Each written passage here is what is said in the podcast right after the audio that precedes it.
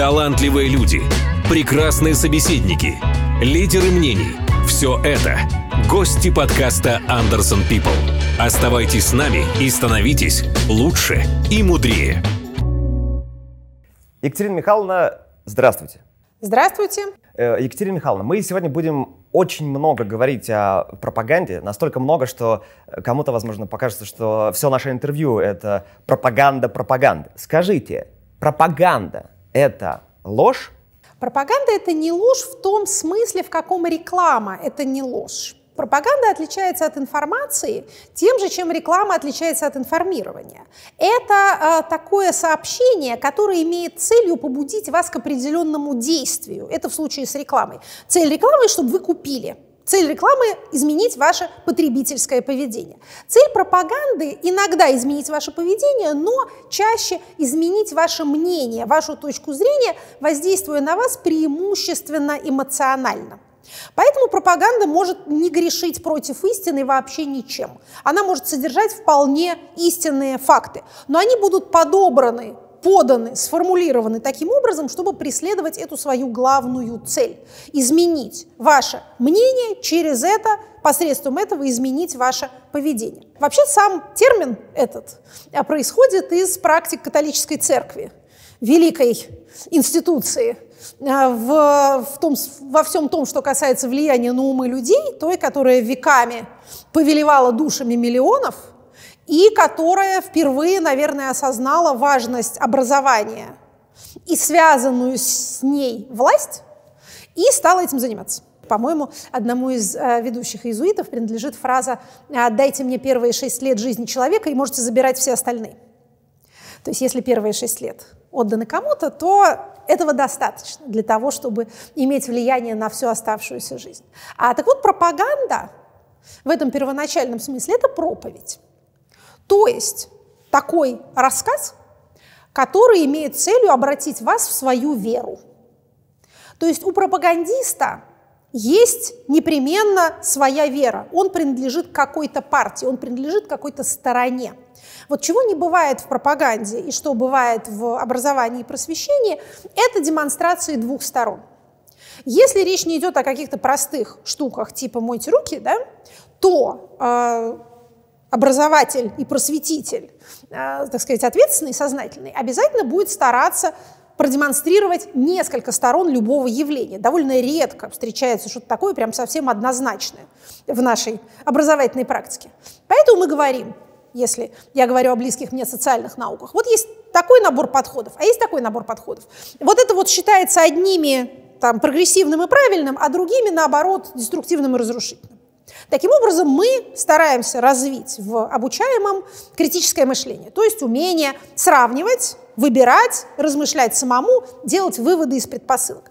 Пропаганда ничего этого по природе своей делать не может и не должна. Еще раз повторю, у пропагандиста есть сторона, он на ней стоит, и он хочет в эту свою сторону вас обратить. Вот это принципиальное различие, а не э, в том, что одни врут, а другие говорят правду. Это, это еще не самое коварное, что есть в пропаганде. Так, давайте будем э, подробнее разбираться про воздействие, вы как раз сказали.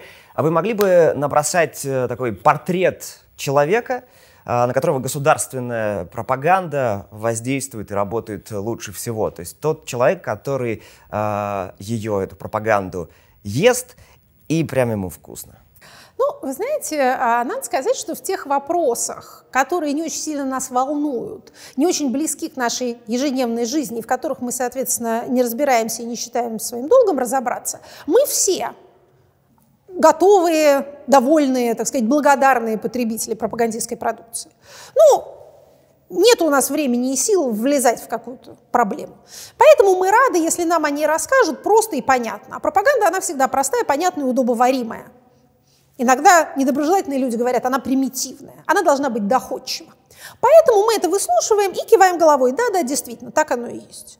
Когда э, дело доходит до того, что нам близко, что для нас важно и чем мы сами э, занимаемся, и в чем мы сами разбираемся, тут у нас, наверное, есть какое-то свое мнение, тут мы уже менее легкие жертвы. По этой причине, кстати, такое количество пропагандистских усилий э, направлено на всякие внешнеполитические темы. Скажу вам страшную тайну, они никого не волнуют. Для подавляющего большинства людей и не без причины. Это игры ума, это просто картинки. Это что-то настолько от, них далекое, что они могут себе позволить, как им кажется, верить тут кому угодно.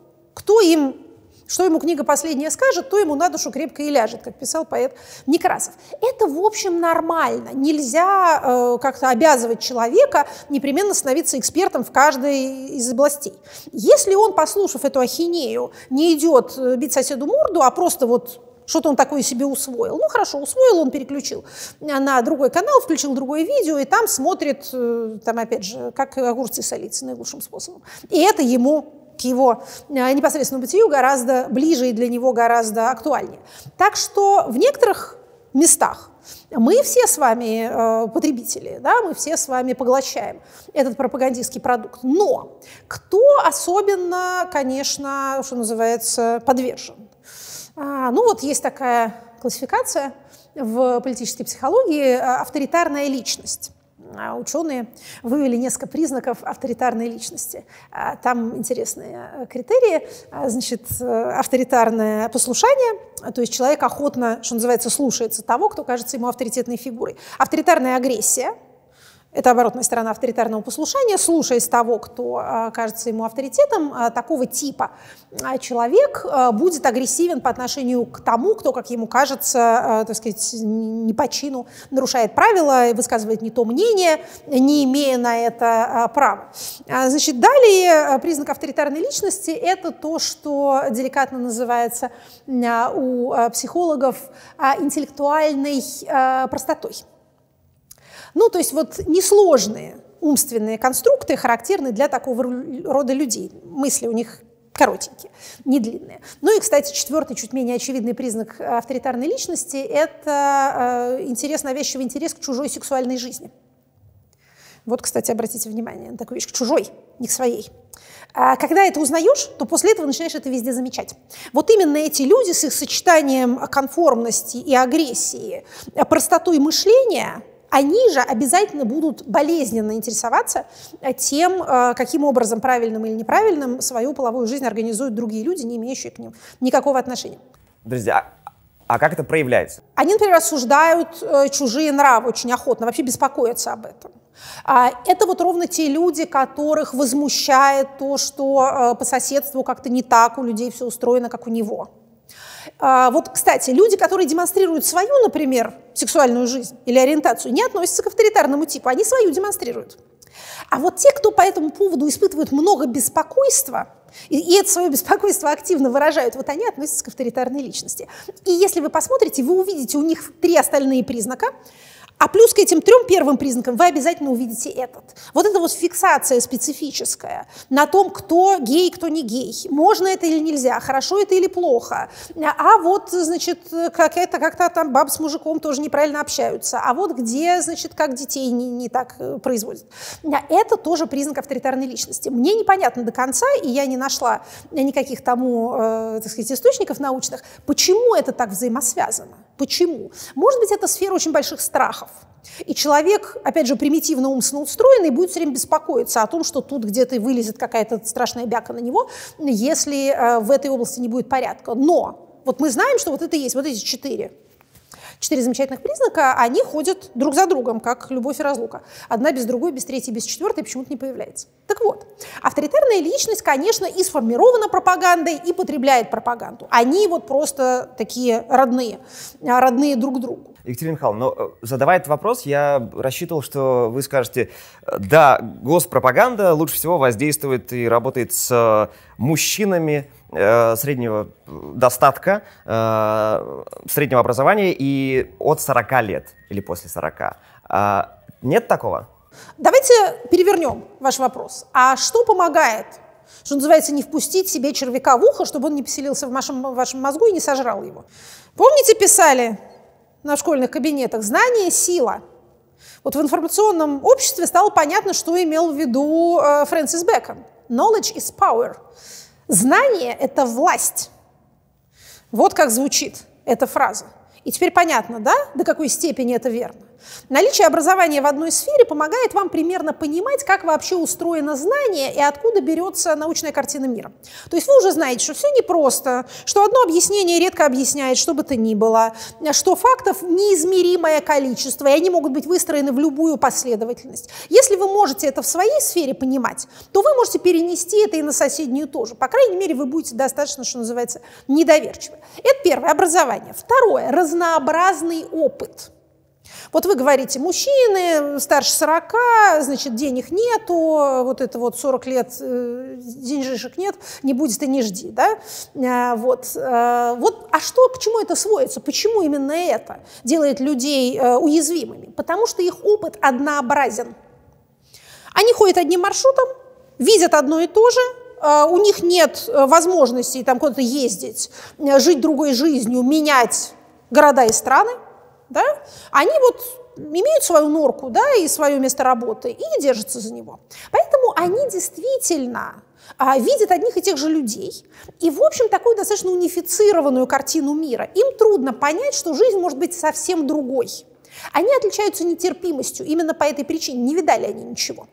А если уж мы с вами заговорили о э, терпимости и нетерпимости к разным э, сексуальным практикам и сексуальным ориентациям, то есть очень выразительные, многочисленные э, социологические исследования, которые показывают нам одно и то же. Нетерпимость снижается, когда у человека появляется такой знакомый. Любой гей, э, там, отсидевший, э, подвергавшийся насилию, что-нибудь еще в этом роде, иммигрант или наоборот, э, значит, кто, кто, кто хочет уехать.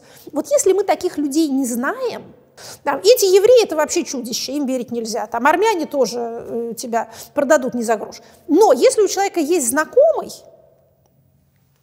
отвечающий этим признакам, то он будет относиться к нему, к этим категориям людей терпимо. А если у человека много знакомых, разных людей, а не только, как в известной песне Слепакова, да, все они работают в такси. Там вот у него там три врага, у лирического героя этой баллады, э, и три друга, и все они работают в такси. Понятно, что он так себе представляет белый свет. А если у него много знакомых, которые отличаются друг от друга, то он понимает, что человечество вообще разнообразно. Среди всего прочего, это очень сильно развивает мозг. А нам вот сейчас наши, так сказать, братья-медики в связи со всякими ковидными и постковидными исследованиями очень много говорят о том, как нам свои бедные мозги предохранять от ранней деменции или от деменции, которой уже пора наступить, а, и, в общем, стараться, чтобы она не наступила как можно позже. Так вот, э, если, как выясняется, человек смотрит на одно и то же расположение предметов день за днем, то у него угнетаются в мозгу центры, отвечающие за принятие решений, среди всего прочего. Поэтому советуют разными маршрутами ходить на работу с работы. Даже если вы заперты дома, то хотя бы мебель переставить, сесть как-то по-другому, чтобы вы видели что-то другое. Вот Знаете, как интересно, я недавно это прочитала, меня, меня это порадовало. А, оказывается, а, те центры мозга, которые отвечают за ориентацию в пространстве, они же отвечают за принятие решений. Поэтому такие замечательные мысли возникают на ходу, или в поезде, или в машине, когда мы смотрим в окно, потому что мозг наш стимулируется вот этими разнообразными картинами. Если вы все время сидите вот в коробочке, то мозг ваш угнетается, и ваша, так сказать, э, умственная простота не находит себе уже никаких препятствий, становится еще проще. Мы с вами описали в качестве жертвы этой умственной простоты какого-то вот несчастного социально депривированного гражданина, да? А теперь давайте посмотрим на другую категорию граждан, которая идеально отвечает тем же самым описаниям. Это большие начальники. Казалось бы, да? Видят одних и тех же людей, в основном своих же, свою обслугу. И таких же, как они сами, таких же начальников. Живут в коробочке, только коробочка у них вызолочена изнутри и снаружи ходят одними и теми же маршрутами. Привычные рельсы, съехать с них невозможно. Ты все равно видишь ту же служебную машину, тот же вип-зал аэропорта, тот же конференц-зал, тот же рабочий кабинет. Они, бедняжки, пытаются вырваться из этой беды. Одна у них есть Одна у них есть радость, это яхта. Вот яхту можно купить. Там они тоже будут видеть свою кабину, эту каюту. И ту же самую обслугу, которая будет их обслуживать только там вот на воде. Это довольно безвыходная ситуация. От этого тоже, между нами говоря, не умнеют. Смотрите, но у них же есть возможность, вот та же самая яхта. Э, во-первых, они путешествовать могут гораздо больше, чем... Э, чем простые люди. То есть у них э, гораздо шире, мне кажется, кругозор. Самые счастливые, самые счастливые люди – это люди среднего достатка и свободных профессий. Вот они живут в раю. Денег достаточно, чтобы не беспокоиться о хлебе насущном, свобода, можно ездить, достаточно образования для того, чтобы понять, куда ты приехал. Ведь люди без образования, им даже и путешествия иногда не приносят особой радости. Э, вот это вот счастье возникает, когда ты понимаешь, что это вот он, этот великий собор, вот эта картина, которую ты видел только в альбоме, вот э, сцена того романа, который ты читал в детстве, вот все это наяву. И тут-то ты получаешь удовольствие за свои деньги. А если у тебя ничего этого нет, то ты просто испытываешь более или менее дискомфорт от того, что не тебе неудобно. А дальше тебя проводят по какому-то маршруту, экскурсовод что-то тебе рассказывает, а ты не понимаешь, что в этом вообще э, интересного. И думаешь, лучше бы я на даче бы остался. Так что э, в этом смысле давайте тоже пожалеем начальство, именно начальство, не просто богатых людей. Богатые люди разные бывают. А вот люди запертые в, э, вот в, этой вот, в этом бункере своего положения, подвержены ровно тем же э, когнитивным искажениям, которым подвержены люди очень бедные, живущие очень разнообразной, очень однообразной жизнью. Парадоксальным образом эти две э, социальные крайности очень много общего имеют между собой. Кстати, и те, и другие свято уверены, что они точно правы. Одни считают, что они живут настоящей жизнью, простые люди, да? а все остальные фантазируют, а я-то знаю, как жизнь устроена. Начальники уверены в том же самом, потому что ну, они же начальники. Поэтому очевидно, что они лучше всех понимают, как правильно, как надо. Они же всех победили, они же самые успешные. Поэтому они не сомневаются. Где нет сомнения, нет обучения. Где нет обучения, нет умственного развития. А, в одной из лекций вы говорили, что в принципе мирному процветающему обществу национальная идея как таковая не нужна. То есть э, Ешь, работай, расти детей, что тебе еще для счастья нужно. Но э, очевидно же, что национальная идея очень хорошо мобилизует в критических ситуациях, э, в той же самой войне, например, не дай бог. Э, все-таки от национальной идеи больше плюсов или больше минусов? В идее, национальной идеи, мне не нравится ровно то, что она предполагает использование человека как средства для достижения вот этой самой национальной идеи. Как следует из категорического императива Канта, человек не может быть средством, он может быть только целью. В особенности беспокойно становится, когда национальную идею пытается сформулировать государство. Это значит, что оно э, пишет какую-то инструкцию, как людей засунуть в свою топку и переделать их на что-то. На валюту, на патроны, на что-то еще. То есть что-то ему нужно от людей. Это опасно. Это должно вызывать тревогу. Но то, о чем вы говорите, это не совсем национальная идея в ее государственном изводе. Это скорее то, что сейчас обычно называют образом будущего. Бывают такие периоды в жизни общества, когда старый набор норм отмирает, то есть он больше не соответствует тому, как люди себя ведут на самом деле. Происходит разрыв между поведенческими практиками и декларируемыми нормами. А новый набор норм еще не сформировался. Это состояние называется у социологов аномия без, без нормальность. То есть как нормально, непонятно. Вот в этом периоде, в этой стадии э, тот, кто сможет сформулировать вот эту новую норму, она может быть сформулирована как новая цель. То есть мы все хотим вот этого, да? мы стремимся вот к тому-то. Тот действительно станет точкой аккумуляции э, большой национальной энергии. Задним числом потом такие исторические периоды называют периодами нацбилдинга, строительства, возникновения, рождения нации. Нации в политическом смысле, нации как политического тела, как объединение людей, разделяющих общие ценности и на основе этих общих ценностей общие цели. Но действительно беда, когда э, эти, э, эти цели начинает формулировать государство, потому что оно имеет в виду прежде всего свой интерес – а человек для него всегда средство, в этом опасность. А человек, еще раз повторю, средством быть не может. Человек – мера всех вещей. Помните эту древнегреческую мудрость? Он мера всех вещей, ничто ему не мера. Применительно к нему есть только и благо, и зло, и прекрасное, и безобразное, и полезное, и бесполезное. Все только применительно к человеку. Вне него ничего не существует. Такие красиво выглядящие ценности, как там, опять же, государство, народ, что-нибудь такое, это все вторично по отношению к человеку. Вот, собственно, моя претензия к идеологии национальной идеи. Пропаганду в классическом его понимании принято ассоциировать со странами с агрессивной внешней политикой, либо такими, знаете, жесткими диктатурами. А, а что касается стран, которые вот под это описание не, не подходят, э, Швейцария, Люксембург э, и прочее, там есть пропаганда? Пропаганда не обязательно государственное дело, ею может заниматься кто угодно. Любой проповедник занимается пропагандой. Мы с вами а, начинали с обзора практик католической церкви недаром, потому что, собственно, корни а, этого явления, которое мы обсуждаем, они растут ровно от этого. А поэтому не обязательно быть диктатурой, вообще не обязательно быть государством. Элементы пропаганды есть в образовании. Чем выше уровень образования, тем меньше, по идее, должно быть этого элемента. Детям мы внушаем определенные истины, не аргументируя. Мы им просто говорим, что такое хорошо, что такое плохо. Когда они становятся постарше, они уже способны сами сравнивать и делать выводы. Когда они уже становятся студентами, то мы справедливо возмущаемся любыми элементами пропаганды или идеологической цензуры в вузах. Как же так? Мы людей учим, мы их учим как будущих ученых, как будущих преподавателей, и при этом, как с детьми, говорим с ними только с одной точки зрения. Это разрушает саму идею высшего образования, саму идею э, университета. Поэтому ничего, собственно, такого специфически э, авторитарного а, и государственного в пропаганде нет. Для авторитарных государств характерно другое – информационная монополия. Вот что важно, понимаете?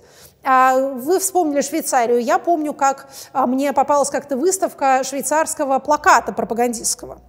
У них референдумы же регулярно происходят, да, и всякие вопросы э, их общинного бытия решаются на референдумах. Естественно, референдуму предшествует кампания, в которой каждая сторона агитирует избирателей.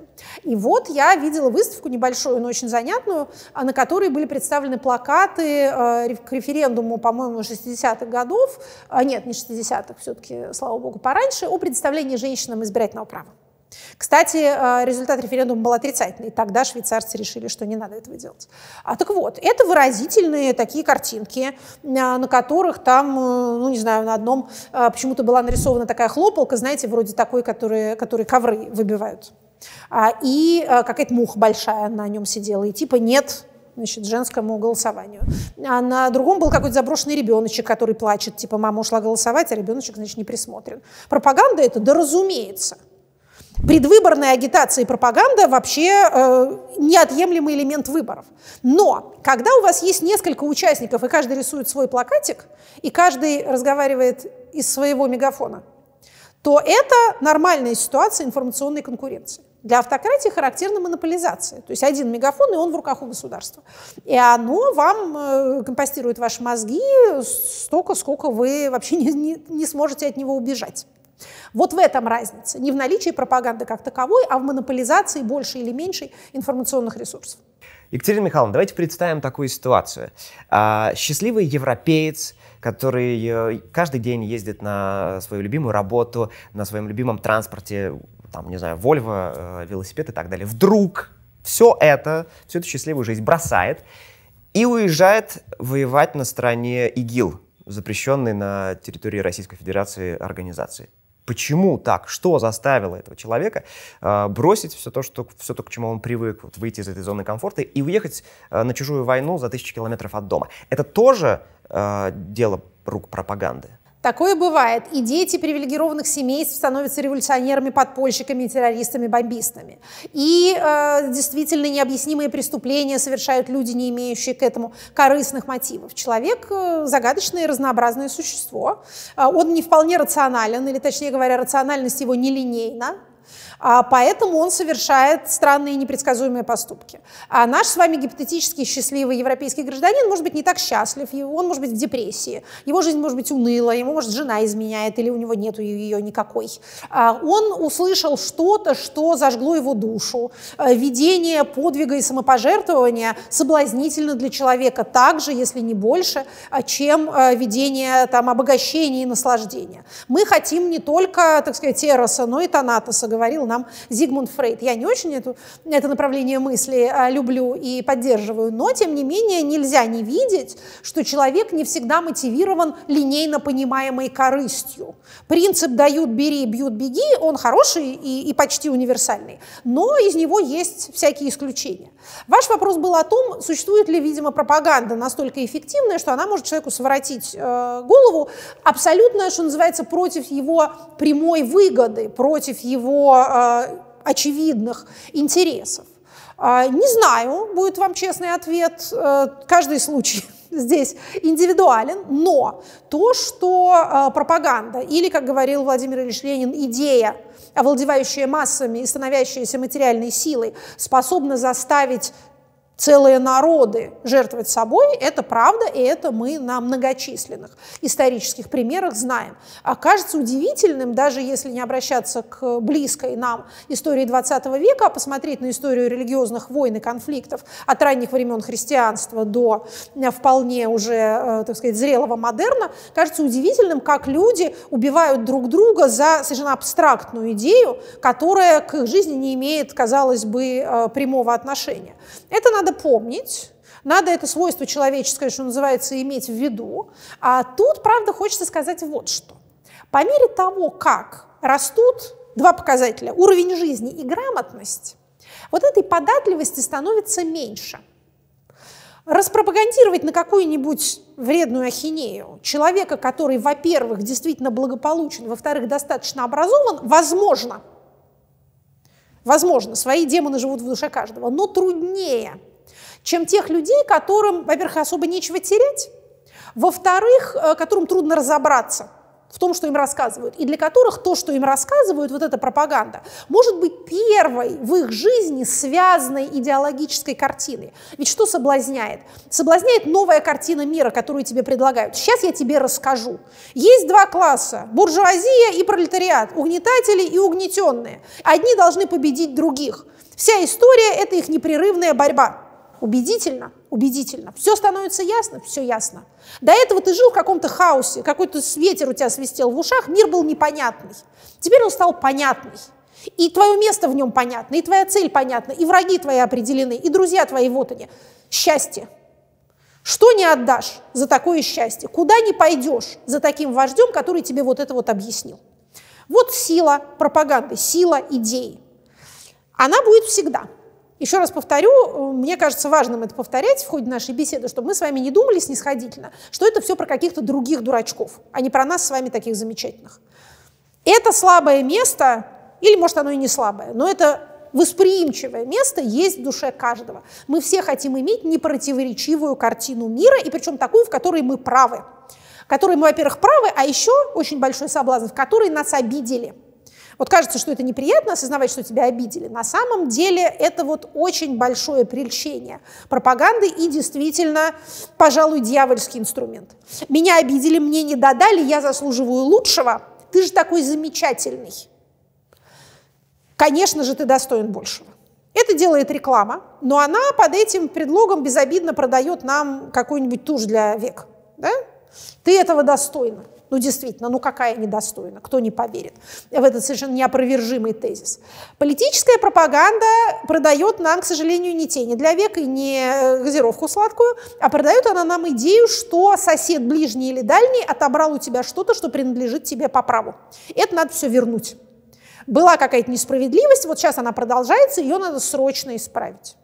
Это, еще раз повторю, очень убедительно. На это подсесть чрезвычайно легко. Давайте тут как раз про противостояние пропаганды российской и западной поговорим. Для начала, а на каких трех китах, если они есть, конечно, на каких трех китах российская пропаганда базируется? Пропаганда есть у всех и каждого, а, но авторитарные государства отличаются монополизацией. Поэтому никакой западной пропаганды не существует. Нет единого субъекта под названием Запад, нет у него никакого гостелерадио, в котором пишутся методички, а, и нет никакой одной башни, из которой все это вещается. Это хочется так представлять. Во-первых, это опять же упрощает картину мира, а мы помним, что упрощение – это то, чего мы все в тайне желаем – А, и только долгие годы образования способны внушить человеку ту огорчительную мысль, что все сложно на самом деле, не бывает ничего простого и не бывает никакого одного объяснения на все случаи жизни. Мы хотим простоты. Поэтому, кстати, всякие военные и предвоенные состояния тоже так соблазнительно. Война все списывает, война обнуляет все долги, война упрощает все картины. Вот мы, вот враги.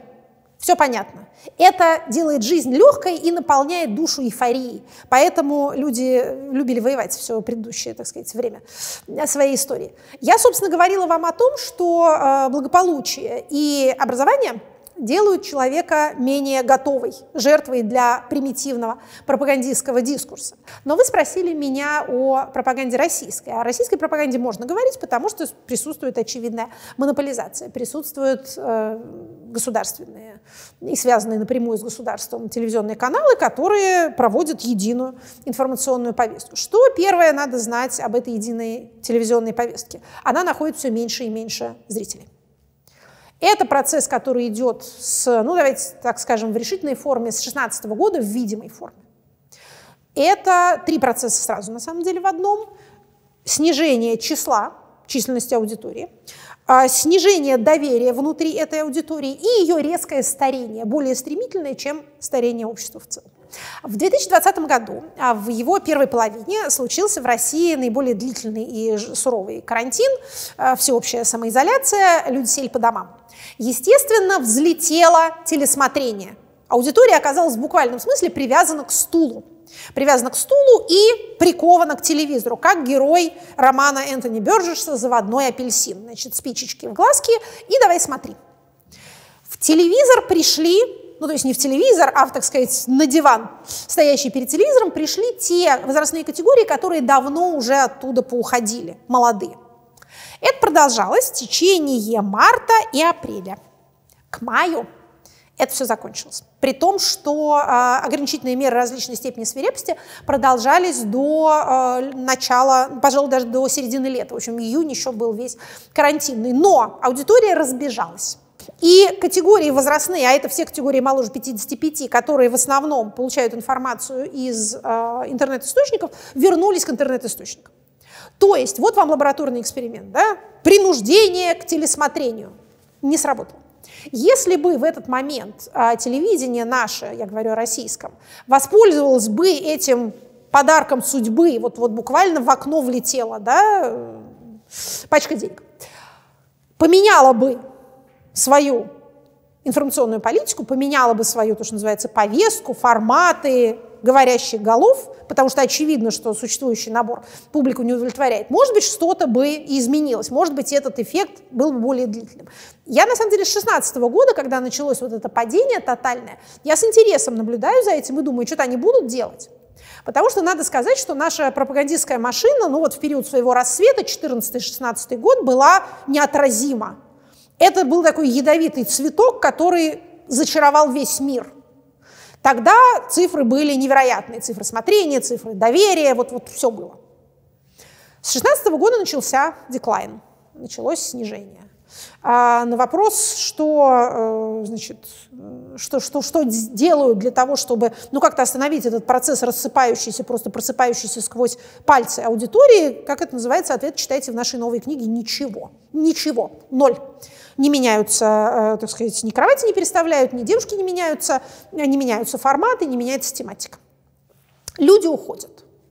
Уходят, уходят, уходят. Остается верная категория, опять же, 55+, сейчас, я думаю, это уже 60+, все остальные э, в телевизоре уже не обитают. Это вот, что называется, базовый факт. Кстати говоря, вот это вот неумолимое снижение эффективности телепропаганды может быть одним из факторов влияющих на принятие политических решений.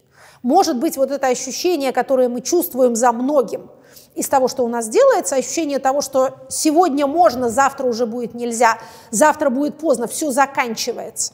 Может быть, объясняется еще этим, вот, вот этими демографическими понятными причинами и а, изменением а, медиапотребления. По-моему, в 2018 году э, у нас впервые было зафиксировано, что число людей, которые хотя бы раз в день заходят в интернет, превысило число людей, которые хотя бы раз в день включают телевизор. Это данные категории 12+, э, города от 100 тысяч и больше. Ну, то есть вот такая, так сказать, производящая, э, работающая Россия. А может ли быть э, одним из факторов, который а, отталкивает людей от телевизора и, соответственно, от госпропаганды, так называемый hate speech?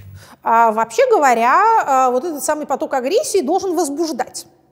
Это бесплатные эмоции. Давайте вспомним, с чего мы с вами начали. Пропаганда эффективно э, формирует мнение людей по тем вопросам, которые людям не важны. Она им показывает такую игру престолов. Там можно присоединиться к нужной команде, болеть за наших. Это ничего не стоит, это ни к чему тебя не побуждает. Кстати, еще одно э, свойство, базовое коренное свойство авторитарной пропаганды, и это отличает ее и от демократической, и от тоталитарной, состоит в том, что это пропаганда демобилизующая. Это очень важный момент. И тоталитарные, и демократические политические режимы стоят на участии, на народном вовлечении.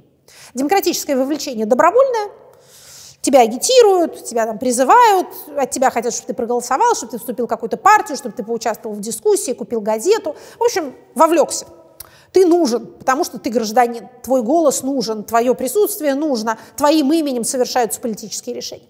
А тоталитарная политическая модель, опять же, перерабатывает себя на э, там, танки, э, на сталь, на э, доски и куда-то там продает для целей, необходимых этой самой тоталитарной машине. Но ты тоже нужен. Тоталитарное вовлечение принудительное. Нельзя не быть октябренком, нельзя не быть пионером, нельзя не участвовать в партсобрании, нельзя не голосовать, нельзя не ходить на майскую демонстрацию. За это наказывают. Авторитарная модель, авторитарный политический режим, принципиально отличается от этих обоих. Ему граждане вообще не нужны. Поэтому многие автократии, ресурсные автократии, их называют еще петрократиями, но не всегда этот ресурс, это обязательно нефть, это может быть что-нибудь другое. Но люди им мешают. Люди их раздражают. От людей один вред и убытки, расходы. Современные автократии еще не в состоянии избавиться от выборов и одновременно не в состоянии их выиграть.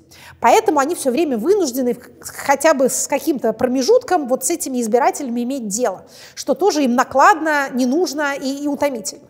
Если сейчас они придумают, как заменить их ботами, то это, конечно, будет счастье. Но пока э, технологии не достигли такого совершенства, поэтому приходится каким-то образом все-таки мучиться с живыми физическими людьми. Так вот, авторитарная пропаганда всегда демобилизует. Она говорит, садись, дружок, я расскажу тебе сказку про хороших нас и про плохих врагов. И про нашего вождя, который всех победил. Ты слушай и дома сиди, и не делай ничего. Мы даже результаты выборов без тебя нарисуем высокой явки они тоже не очень любят. Вроде как считают, что они к ней стремятся, на самом деле нет. Высокая явка дает непредсказуемые результаты, даже согнанные бюджетники голосуют не так, как от них ожидается. Никому нельзя верить, понимаете, никому. Народ предатель. Вот в автократии народ всегда предатель. Он вот, вот такой, это неизбывно. Он никогда не верен, на него никогда нельзя положиться. Самые предатели, это, конечно, молодые, опять же, все, кто моложе 60, они точно уже предатели, но и, и другие люди тоже. А, верить невозможно совершенно никому. Вот ее свойства. Вот вы говорили киты, да, на каких китах, там на трех или на пяти или на двух, эта самая пропаганда э, покоится. Любая пропаганда примитивна. Авторитарная пропаганда еще и не хочет, чтобы вы на основании этой вашей новой веры чего-нибудь бы делали. От вас требуется молчаливое согласие, не сопротивление. Вот вы не будете против того, что будет делать ваше государство, и уже хорошо. Или даже вы будете против, Бог с вами, но вы эту свою противность никак не выразите в действии. Вы будете против как-то вот дома у себя. Вот это ее цель. По этой, кстати, причине довольно часто, особенно современная авторитарная пропаганда, не создает ясного нарратива. Хотя это кажется противоположным самой идее пропаганды. Мы только что сказали, что она примитивная. Да? Но если цель демобилизация, то также эффективно будет не продать свой тезис, а создать ощущение правды не доищешься. Дело ясное, что дело темное. Все врут.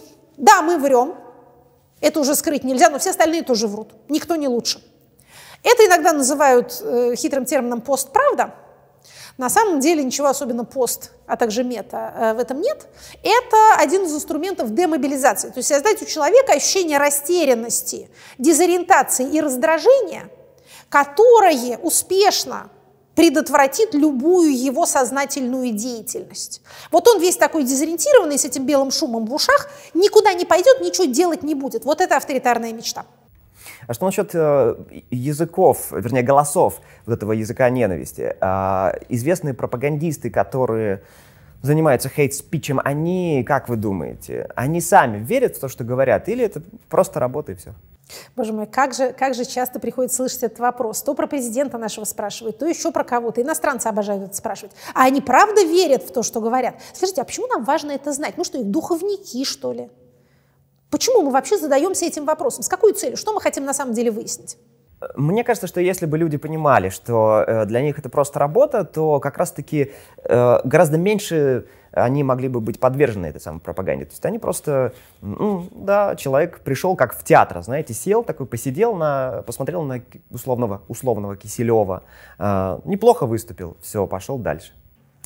А неужели вы думаете, что это не так происходит? По-моему, ровно так это и выглядит. Люди смотрят на этих белозубых миллионеров, про которых точно известно, что э, все их семьи, вся их собственность э, находится не в России. Да? Где сокровище ваше, там будет и сердце ваше, как в Евангелии, что их сокровище не здесь, и сердце их не здесь. И вот они ежедневно, еженедельно рассказывают очень бедным и малообразованным людям, а другие уже не смотрят телевизор, а, про то, как э, жизнь устроена. Ну, эти люди их слушают. Для них это, еще раз повторю, театр бесплатных эмоций. Слушают и ничего не делают. Подвержены они пропаганде? Ну, в том смысле, что потом, когда их спросит социолог, они более или менее повторят версию телевизора в ответе на те вопросы, еще раз повторю, которые им не нужны, попробуйте переубедить самого малообразованного человека в том, что цены не растут. Попробуйте. Правительственная политика по сдерживанию цен была успешна. Выпустите вот эту свору, вот этих всех церберов э, стазевных и лаей Пусть они поговорят, а потом замеряем, какая будет эффективность. Отрицательная будет эффективность. Услышав это, э, человек с тремя классами образования догадается, что не иначе, как надо быстрее бежать и покупать подсолнечное масло, потому что оно опять подорожает. Как говорила моя старшая родственница, дураков нет, никто никому обедать не ходит. Это вам не про Америку рассуждать. Это люди и так понимают. В этом смысле эффективность пропаганды нулевая, если, еще раз повторю, не отрицательная. Еще в 2014 году, когда начал падать рубль, у нас президент выходил и говорил, «Э, не надо скупать э, всякие товары, зачем вам две кофеварки?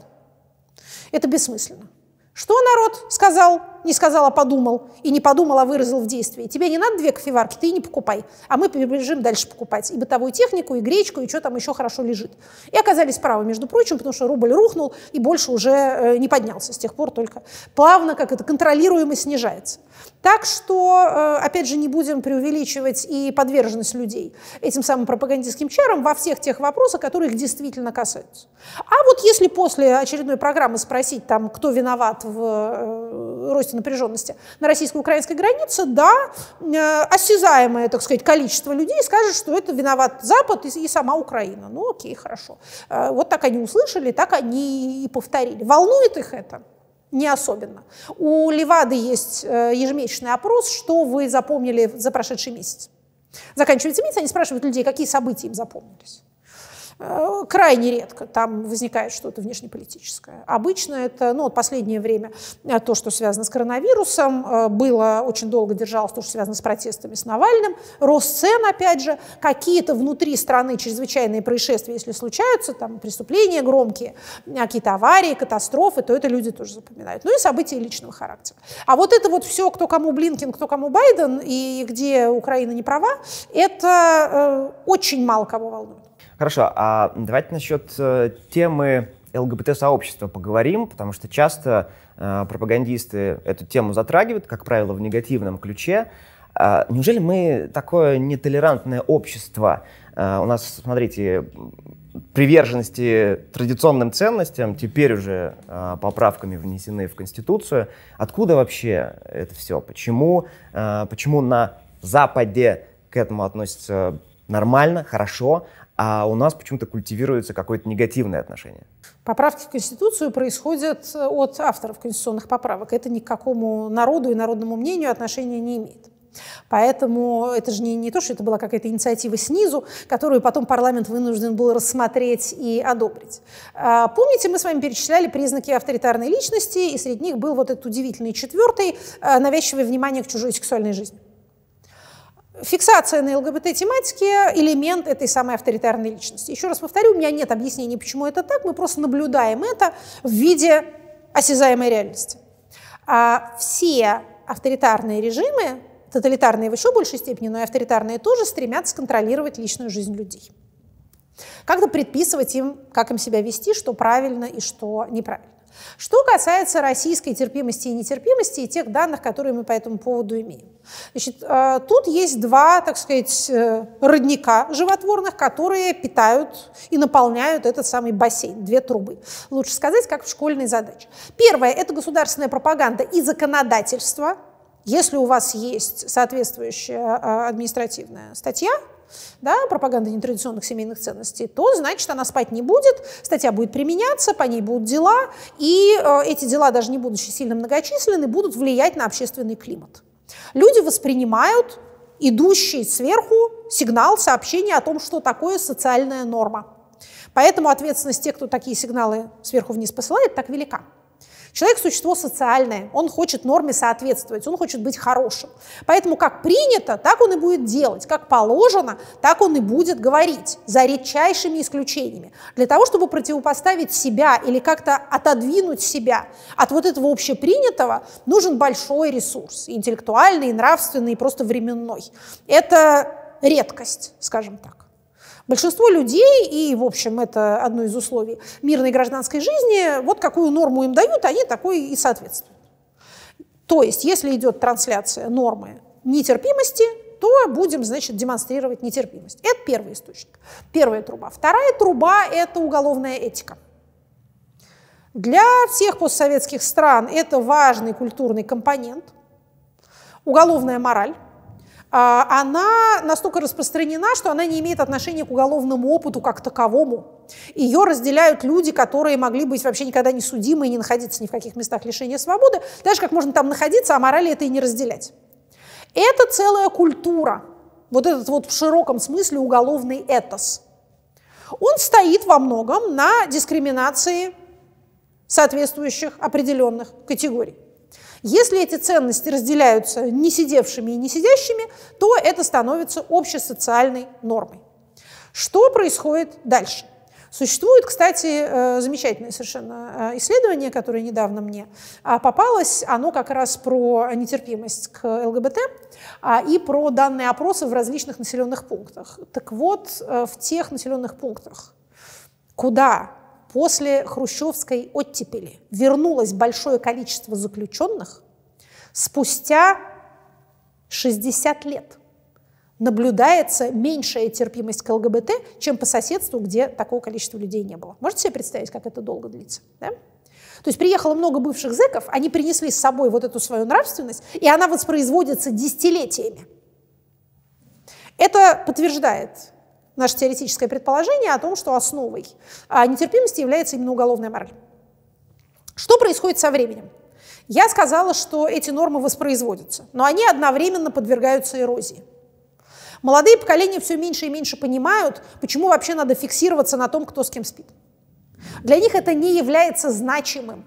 Тут еще есть один фактор, чуть менее очевидный. А, вообще снижение привлекательности эротического контента, эротической тематики для молодых отмечается теми исследователями, которые занимаются человеческим сексуальным поведением. Представители старших поколений на этом месте очень заламывают руки и плачут и говорят, что молодые перестали интересоваться сексом, мы все вымрем теперь.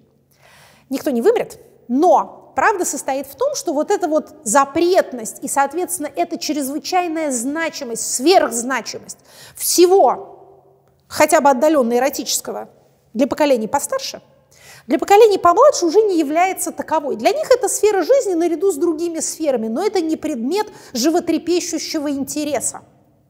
Может быть, это связано с большей доступностью, в том числе порно-контента. Может, еще там с чем-то это связано. Это сейчас не наша тема, мы в это углубляться не будем. Просто давайте, что называется, зафиксируем это. Вообще концентрация на вот этом вот, ощущение того, что это самое важное, что с человеком может произойти, это его половая жизнь, оно как-то растворяется. Поэтому посмотрим на примеры других стран, которые тоже считались консервативными и нетерпимыми. Испания какая-нибудь. Вот уж страна консерваторов-традиционалистов. Религиозная, какая нам и не снилась. Мы вообще не представляем себе, что такое религиозность, потому что мы ее, видимо, не видали никогда. Католическая церковь, многократно нами помянутая, правящая институция. Страна довольно отсталая. История богатая, кровавая и довольно несчастная. Диктатор Франко, сколько десятилетий правил. Сначала, так сказать, по тоталитарному э, образцу, потом уже несколько смягчился. Одна из первых стран в Европе легализовала однополые браки. И чего? Кто-нибудь там сжег себя э, на площади во имя Отца и Сына и Девы Марии? Кто-то особенно там душевно пострадал? Какие-то протесты были? Нет. Сейчас страна одна из самых, опять же, терпимых в Европе. Никому никакого нет до этого дела, вообще-то говоря. Когда уходит вот это поколение озабоченных, а, все остальные оказываются э, терпимыми либо равнодушными. Для России это тем более правда, потому что Россия вообще страна, ну, термин терпимость и толерантность у нас ассоциируется с чем-то более возвышенным, а, но для России характерна специфическая пермиссивность, позволительность. Вольность русских нравов отмечалась вообще всеми еще иностранными путешественниками, которые при Алексее Михайловиче сюда приезжали. Мужчины и женщины моются вместе в бане, целуются все на улицах, все спят со всеми, никому нет до этого дела. В России не было реформации. Не было протестантизма своего, не возникло. Что такое реформация? Это бунт низов против верхов на моральной основе. Бунт против развратного начальства да, там, церковного начальства или э, начальства феодального, вот они там объедаются и развратничают, а мы хотим вернуться к евангельской простоте. У нас этого не было. Старообрядцев можно смутно счесть э, частью этого движения, но они не бунтовали. Это их так сказать, терроризировали, они не бунтовали против существующего порядка вещей. Поэтому, конечно, э, лозунг российской нравственности всем все равно. Очень часто вот то, что то, что и как говорят э, пропагандисты, рассказывая о той или иной теме, достигает такого накала, что принято это называть информационной войной. А есть вообще какая-то разница э, между агрессивной пропагандой и информационной войной? Ай, все эти термины носят оценочный характер, поэтому употребляются людьми для характеристики той информации, которая мне нравится. Вот то, что нам не нравится, и то, что о нас говорит как-нибудь недоброжелательно, это значит и есть информационная война. Если пытаться тут хоть какую-то наукообразную дефиницию э, проводить, то э, я бы проводила границу по наличию или отсутствию призыва к действию. Одно дело сказать, э, там, э, американцы все враги и злоумышляют бросить на нас атомную бомбу. Другое дело сказать, айда, значит, го, как нынче выражаются, э, пойдем к посольству и закидаем его бутылками с зажигательной смесью. Вот пресловутое радио «Семи холмов», радио «Ста холмов», прошу прощения, которое любит приводить в пример как, вот, так сказать, информационное оружие, которое привело к реальной гибели людей, а оно как раз занималось призывами не просто говорила э, одному племени, что другое племя нехорошее, а призывала. Вот в этом разница. Мне бы, если бы, опять же, меня спрашивали, то я э, вот такую дифференциацию провела бы. А, Екатерина Михайловна, а распятый мальчик на Донбассе, а, это, это уже информационная война или все-таки пример такой агрессивной пропаганды? Это очень древний пропагандистский троп. Как он древен, даже страшно себе представить в зафиксированном виде, а вот эти вот распятые, прибитые к воротам, либо к каким-то стенам люди а, появились впервые в Первую мировую войну. Считалось, что это немцы делают в Бельгии. Тогда это были не дети, а это были солдаты, молодые солдаты, с которыми вот так вот, а, значит, злые немцы поступают. Поскольку это отвечает, э, так сказать, соответствует одному из базовых для нашей культуры христианских символов, да, то это запоминается. Раз такое услышав, согласитесь, а уже невозможно это позабыть. Это, как это нынче выражаются, нельзя развидеть. Поэтому э, разного рода э, распятые и приколоченные к чему-нибудь люди возникают в каждом э, вооруженном конфликте. Справедливости ради надо сказать, что ничего физически невозможного в таких случаях нету. В военных конфликтах люди еще не то друг с другом делают. Но нам важно не то, что происходит, происходит много чего. Нам важно, что является, э, так сказать, предметом распространения вот этого вот э, пропагандистского. В этом смысле, еще раз повторю, это троп старый, почтенный, можно сказать, винтажный, уважаемый. Э, просто удивительно было бы, если бы без него обошлось. Давайте вернемся в прошлое. Многие, вспоминая 90-е, Говорят об этом времени как об эпохе плюрализма и практически полной свободы СМИ. Но, тем не менее, пропаганда существовала ведь и тогда. А чем принципиально отличалась пропаганда в 90-е от нынешней? А пропаганды было предостаточно. Я работала как раз во время избирательной кампании. А поэтому э, каждая, так сказать, сторона, участвующая в выборах, пропагандировала, что есть мочи изо всех своих сил. Опять же, вопрос не в пропаганде, вопрос в разнообразии. У вас один мегафон или у вас много мегафонов? У вас все мегафоны принадлежат одному владельцу или они принадлежат разным владельцам, которые находятся в сложных отношениях друг с другом? Вот в этом разница. А я не знаю, честно говоря, как это соотносится с, с свободой слова как таковой. Тут бы я лучше спросила журналистов или людей, занимающихся историей. Журналистики, вообще истории а, информационной сферы. Я бы сказала, что свобода слова предполагает отсутствие наказания за слова.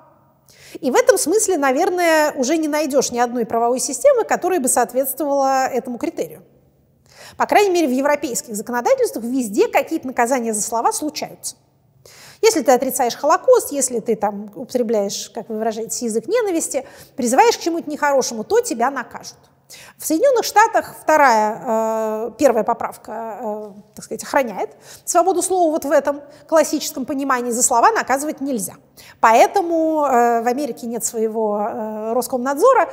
Там граждане надзирают сами друг за другом и производят вот эту вот довольно кровопролитную общественную дискуссию, которая так пугает и россиян, и европейцев, когда они это видят. Вот эти твиттер-войны, одно из объяснений их, э, опять же, смертоносности состоит ровно в том, что государство не берет на себя эту функцию и не регулирует. Эту сферу позволяет гражданам болтать и писать э, все, что им взбредет в голову. Так вот, по поводу 90-х. 90-е время разнообразия. Соответствуют ли более широко понимаемым критериям свободы слова тогдашние нравы? Не знаю, опять же, я бы спросила у тех, кто тогда работал. Мой опыт тут совершенно ничтожен и не позволяет мне делать какие-то выводы. Но говорят другие люди, что это было время и продажных журналистов, и расцвета того, что сейчас называется нативной рекламой, тогда называлось джинсой, а, и всякие стоп-листы продавались тоже за деньги. В общем, много всего было веселого и увлекательного. Поэтому, насколько это все соответствует, опять же, высоким стандартам свободной журналистики, я не знаю, не могу сказать. Но то, что могу сказать, это было время разнообразия, время конкуренции, монополии тогда еще не сложились. Они начали складываться после 2000 года. Вы как-то рассказывали, что в конце 90-х и 2000-х был расцвет э, сериального искусства, что очень много вводилось в сериалах, в том числе э, так называемых героев из силовых структур, и это все делалось для формирования положительного имиджа силовых структур. А есть ли какие-то исследования, которые бы отражали, насколько э, вот такая мягкая пропаганда сработала? Вы знаете, это было бы интересное направление исследования. А я бы все-таки уточнила, что называется, глядя из сегодняшнего дня, что рассвет сериального дела во всем мире пришелся скорее на 2000-е а, годы, начиная с середины 2000-х, когда возникают вот эти вот а, большие, так сказать, э, великие сериалы типа «Сопранос» или там «Breaking Bad», хотя еще и раньше были и «Секс в большом городе» и «Френдс», которые тоже нынче считаются классикой, но появляются те сериалы, которые мне лично, не то чтобы я их очень много смотрела, очень сильно напоминают э, викторианской эпохи романы. Те романы, которые печатались в журналах, печатались выпусками, большие по общему объему и разделенные на вот такие главы, которые должны были удерживать внимание и интерес читателя. Так писал Достоевский, так писал Бальзак, так писал Дюма, так писал Диккенс. Э, в английской терминологии это называется three-decker, трехпалубник, вот такой трехтомный классический викторианский трехтомный роман. Вот это э, как раз э, литературный предшественник современного сериала.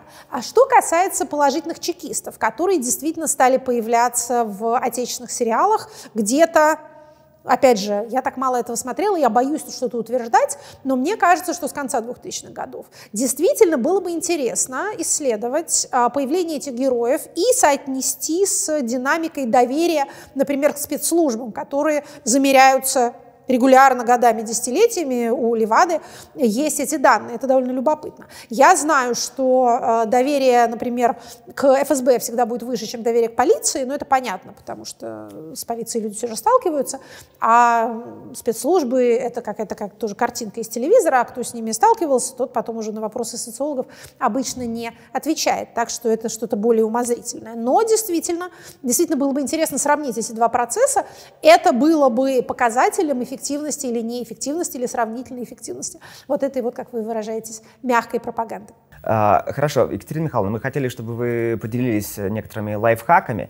Разговоры и споры о политике с людьми близкими, с твоей семьей часто превращаются в ссоры. Такое действительно бывает. Это я могу даже на личном опыте подтвердить. А, как же все-таки сделать так? Что вы посоветуете? Чтобы это все не выливалось в ссоры. Если вы со своей семьей, своими родителями, или, дай бог, со своим э, мужем или женой разных политических взглядов. Давайте для начала признаем, что это серьезное расхождение. Что бы мы ни говорили с вами, это все ерунда, надо просто об этом не говорить, есть вещи поважнее в семье. Да?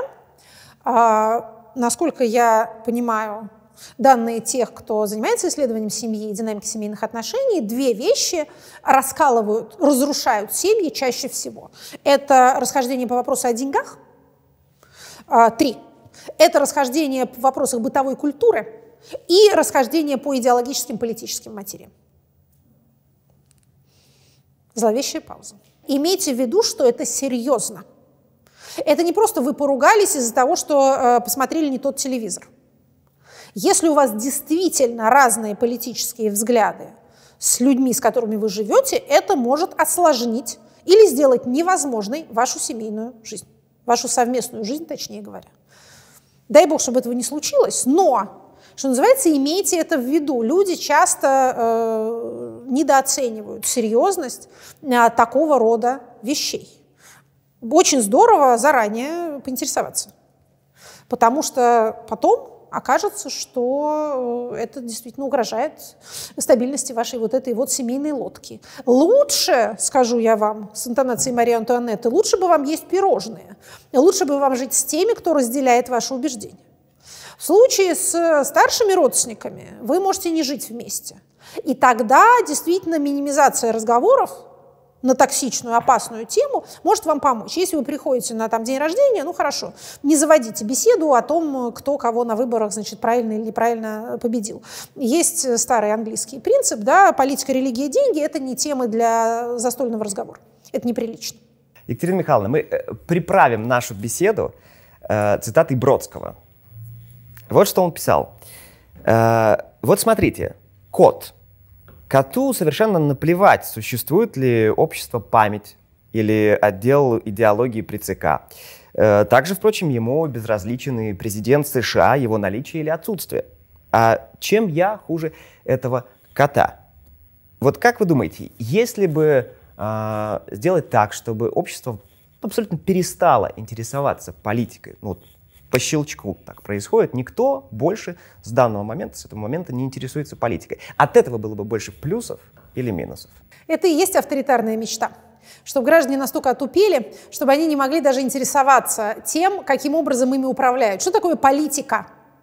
Это распределение власти – если общество внезапно перестанет интересоваться политикой, это будет подарок для тех людей, которые и без того имеют в своих руках неадекватные ресурсы.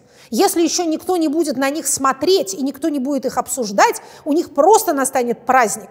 Они все порешают замечательно, все между собой поделят и вообще не будут вынуждены, как сейчас они вынуждены даже в автократиях, хоть как-то считаться с тем, что живые люди рядом с ними живут. Нет ничего легче, чем для людей, наделенных властью и богатством, забыть вообще об этом обстоятельстве и считать себя единственными обитателями Земли. Почитать всех нулями, а единицами себя, да, и глядеть в Наполеоны, пока все глаза они себе не проглядят. Это безумно опасно. Власть – опасная материя. Государство, как говорил Анатолий Борисович Чубайс в молодости, тупой предмет. Это все очень опасные вещи. Забывать об этом нельзя. Поэтому э, не отсутствие интереса к политике, а повышение политической культуры и политической грамотности – вот наша цель.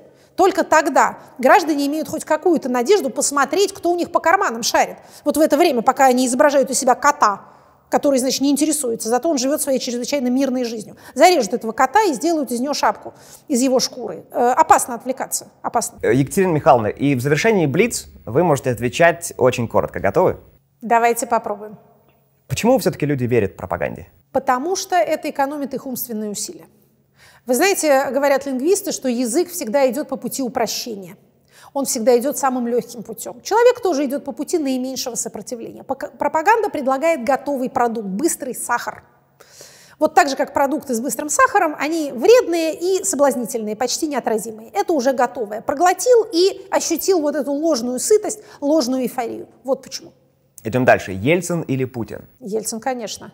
Ельцин позволил людям э, стать собственниками, приватизировать квартиры. А при Путине росли доходы, на основе тех реформ, которые происходили при Ельцине. Но э, граждане не могли быть допущены почти ни до какой э, серьезной собственности.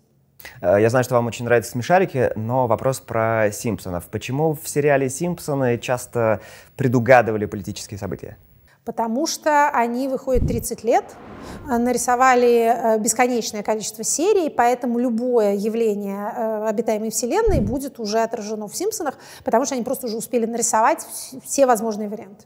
Запоминают, разумеется, те, которые, те, которые сбываются. У Екатерины Шульман э, есть политические амбиции? Что такое политические амбиции? Ну, хотели бы вы стать, например, президентом?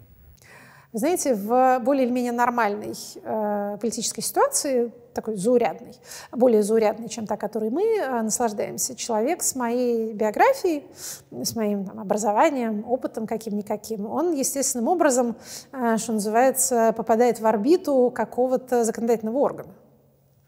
А вот э, это, это естественное было бы положение вещей. Я не говорю, что это обязательно должно было бы произойти, но, что называется, так бывает. Да? А в нашем положении это немыслимо, э, вредно э, и невозможно одновременно, по счастью. Да? Если бы это было полезно и желанно, но невозможно, было бы обидно. Но это невозможно, а еще и вредно. Это позволяет не тратить душевные силы на бессмысленные сожаления.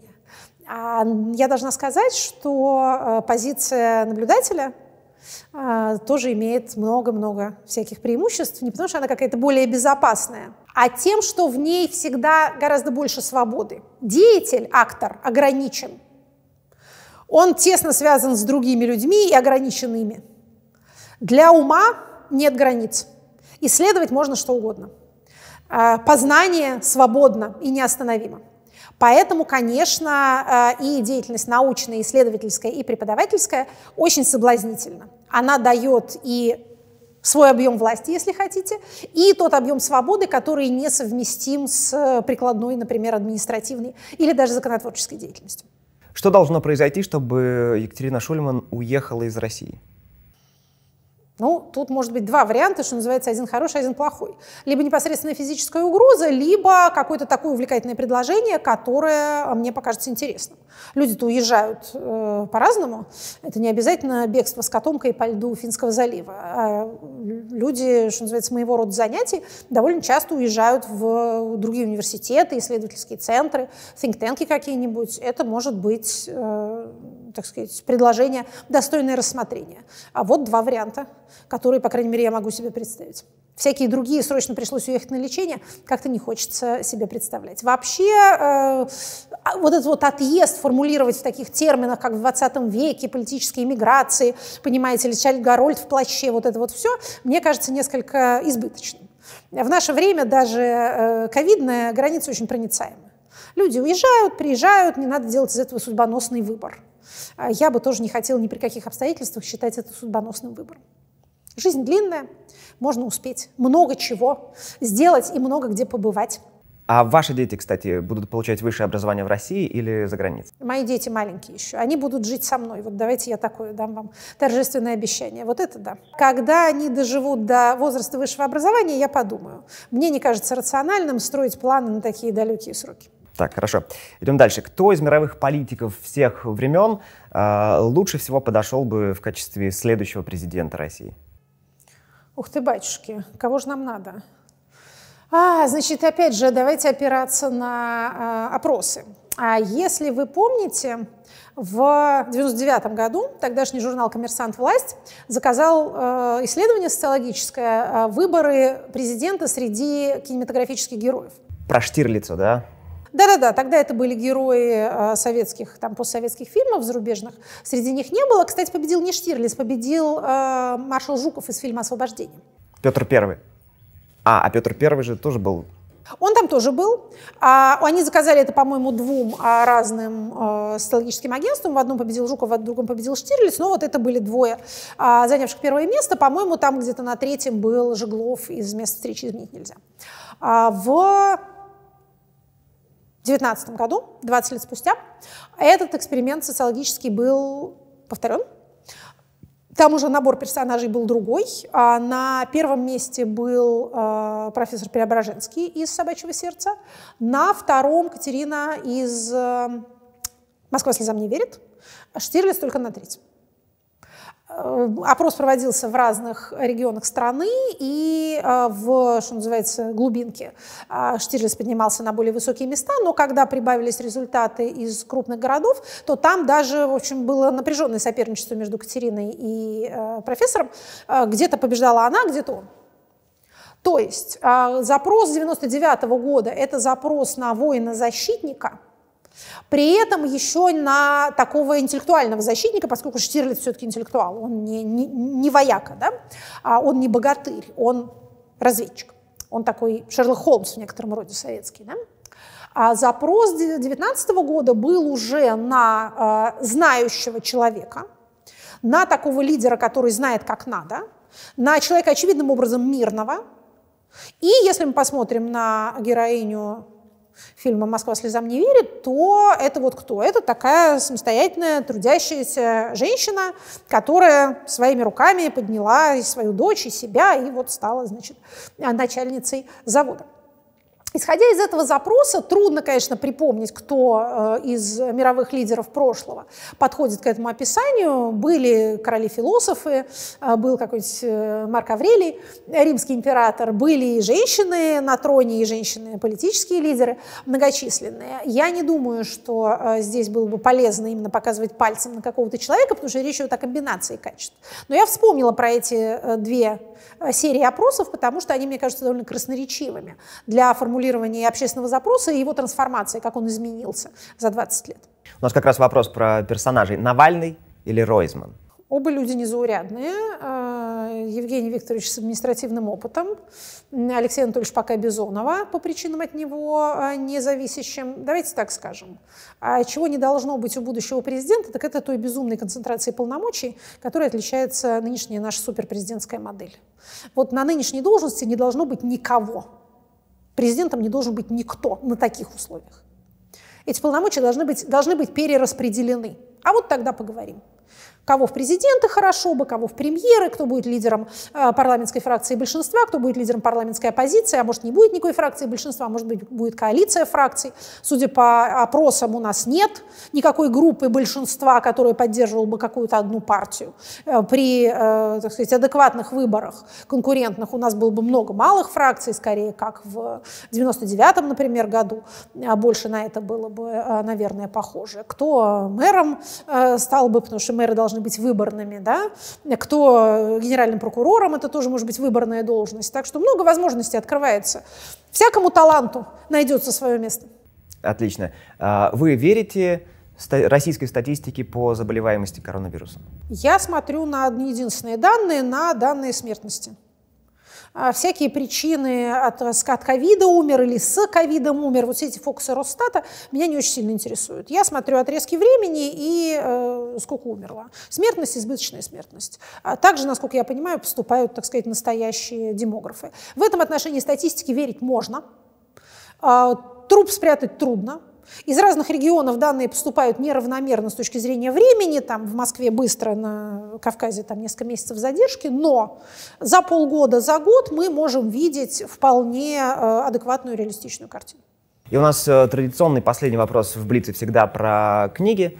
Мы просим назвать три лучших книги. Мы сейчас его адаптировали под нашу беседу. Назовите, пожалуйста, Три лучшие книги, где рассказывают о пропаганде, где хорошо рассказывают о пропаганде, интересно. Смотрите, из того, что последнее время мне, э, так сказать, попалось. Ну, во-первых, то, что я никогда не устану э, рекламировать, э, исторические корни волшебной сказки Владимира Пропа. Прочитайте. Значит, во-первых, вы поймете все кинематографические сценарии, откуда берутся, откуда у кого ноги растут. Во-вторых, вы увидите архетипы, которые вы потом тоже не сможете развидеть и э, типические э, сюжетные конструкции которые вы тоже будете видеть везде. В телевизионных новостях, в рекламных роликах, в э, политических сюжетах, везде. Вот прочитайте. Это вообще один из базовых текстов нашей цивилизации. А, значит, э, Питер Померанцев «Nothing is true and everything is possible». Я не знаю, к сожалению, а, перевели ее на русский язык или нет. По-моему, даже она издавалась. По-моему, издавалась. Ничто не правда и все возможно. У него есть еще следующая книга uh, «This is not propaganda», это не пропаганда. Но я ее уже не знаю. А, значит, это вот uh, вторая, вторая книга, которую я бы uh, назвала. Значит, и Аркадий Островский «The Invention of Russia» изобретение России книга. Тоже, скажем так, из, из недавних, относительно недавних э, сочинений, которые я с большим интересом и пользой для себя прочитала. Про Оруэлла, ну раз мы про книги говорим, про Оруэлла и про те самые двухминутки ненависти. Помните, там устраивали такую промывку мозгов э, героям, да? Э, вот на, насколько это вообще реальный сценарий сейчас? И, и нужны ли такие двухминутки ненависти пропаганде? А, а может быть, они устраивают, а мы просто не замечаем? Нет, а, они не нужны, они не устраиваются и не могут происходить. Оруэлл описывает воображаемое тоталитарное общество. Удивительно, что роман 984, который не предсказал примерно ничего, и более того, не соответствовал э, тем советским образцам, которые, очевидно, имел в виду автор, считается вообще одной из главных пророческих книг э, 20 и 21 века. Поскольку эта книга художественно выразительная, это хорошо написано, это незабываемо, то э, каждое э, явление реальности, которое прочитавшему кажется неприятным, а он потом ассоциирует с вот этой вот самой книгой, оставившей в его ее душе неизгладимый след. Я тоже это читала, это действительно действительно э, написано чрезвычайно сильно, но, поверьте, политически это очень мало на что похоже.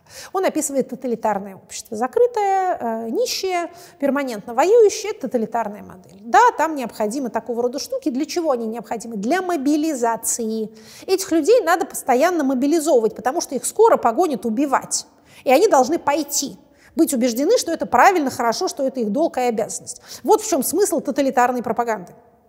Авторитарная пропаганда не ставит перед собой такой целью. Им не нужно, чтобы люди куда-то пошли. Она боится, что они куда-то пойдут, потому что если они куда-то пойдут, то они пойдут по крышке жечь, где не надо.